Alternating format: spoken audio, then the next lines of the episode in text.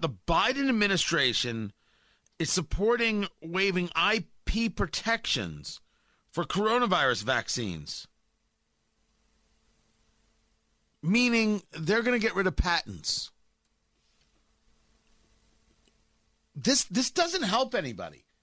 This is a very backwards mentality, guys. P- picture what they're saying. The Biden administration is going through the mistaken concept of saying if we get rid of the patent protections and we allow people to make this anywhere, you can get more vaccine out there. Isn't the conversation not about getting more vaccine, but vaccine made properly?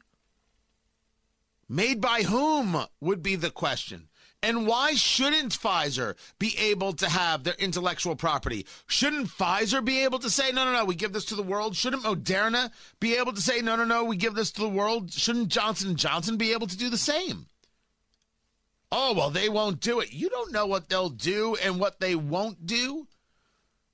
By the way, Moderna now says they've got a COVID booster shot that they say will have immune response against the variants from South Africa and Brazil, which, by the way, we call the South African and Brazilian and British variants, as opposed to saying the uh, Wuhan coronavirus. Oh, no, that's racist. See what happens there? See what happens when people are political and not honest? This is very, very odd. And you you see it happening because like for example the new york times it's a very very good piece from david harsanyi over at national review. This is smart. And it's called profit margins save lives. The new york times reports that pfizer reaps hundreds of millions in profit from covid vaccine. Okay. What's the problem? What fundamentally is the problem well, we gave them the money to to be able to to do this. If you want to make an argument about that, you're more than welcome to. But reaps. Again, it's another attack on, on capitalism. Never let a moment go to waste when you somehow oppose it. If it wasn't for capitalism, who gets the vaccine done in less than a year? Let's do this again.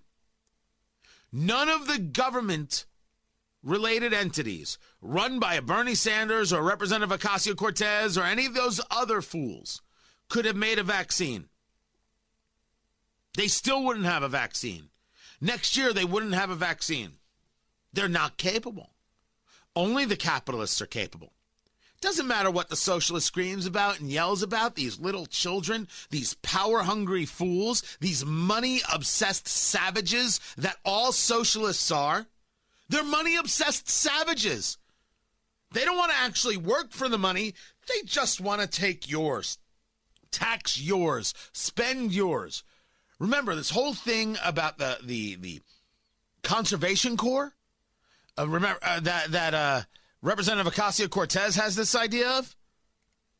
She wants to take 1.5 million people, give them jobs, to go around the country and tell you how to spend your money so you are living in the environmentally sustainable world that people like Ocasio Cortez desires.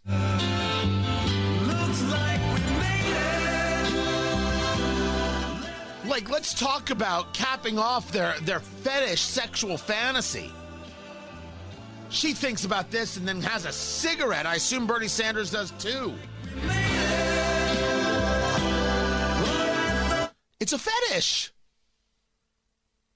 It's madness, is what it is.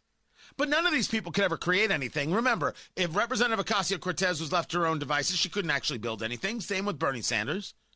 Bernie Sanders is near 80 years old and has never actually held a job.